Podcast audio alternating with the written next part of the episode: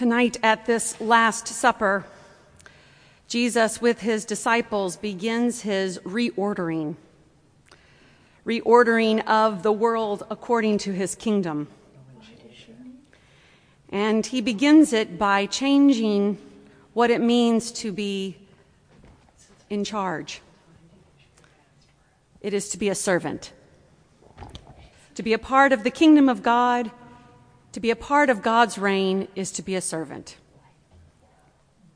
I saw a friend of mine this week, and she told me of a church that she visited once. And as you entered the sanctuary, above it, there was a big sign. And the sign said, Servant's Entrance. A pretty stark idea.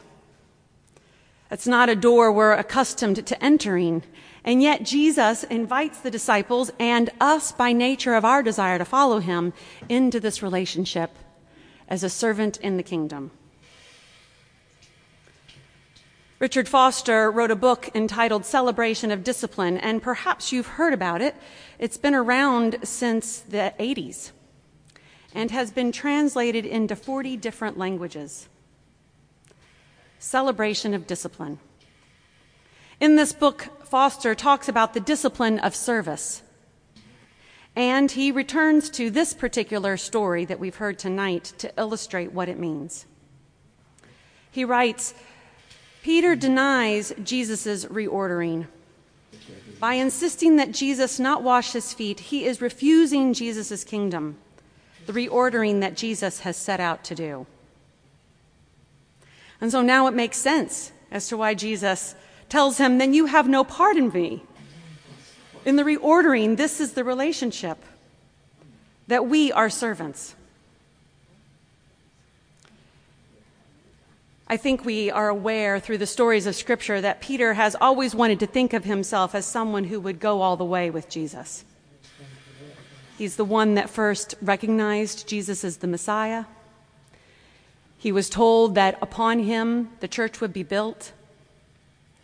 And he has demonstrated time and again that he is willing to leave all things to follow Jesus.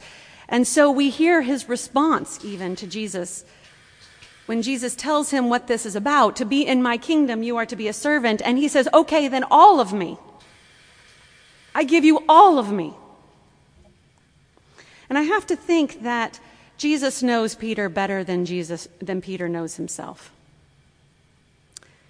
For we know that later on in this very meal, Peter will, Jesus will bring to Peter's attention that he will deny him.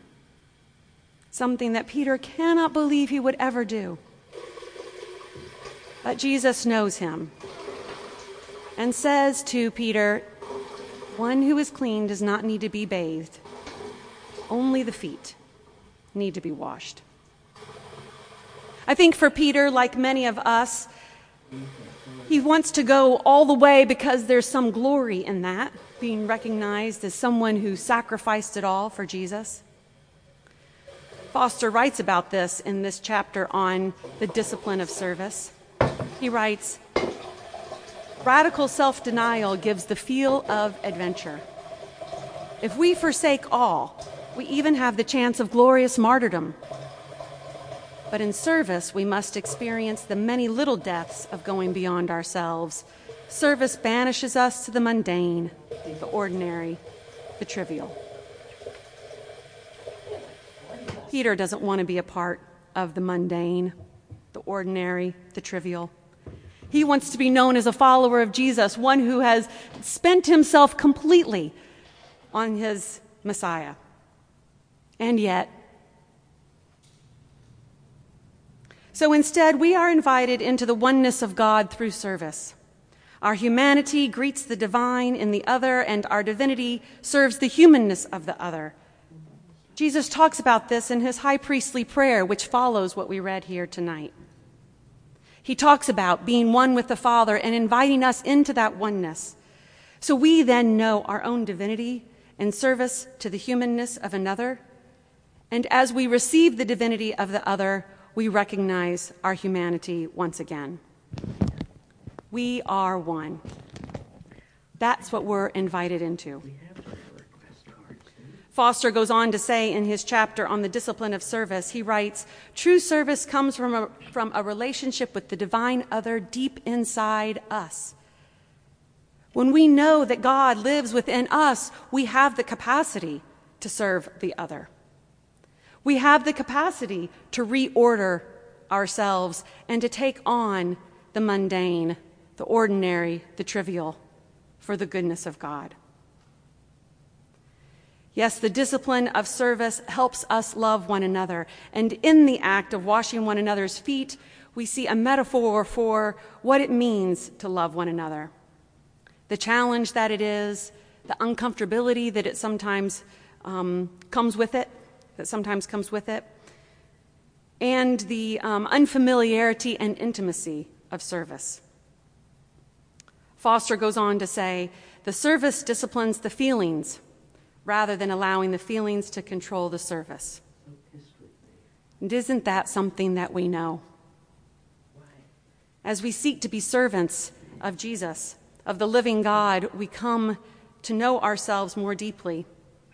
And our feelings no longer direct us, but our commitment to, to God directs us. Oh, Service is the practice that we do as members of God's kingdom. We are reordered from what we know for we come to know ourselves as servants. Amen.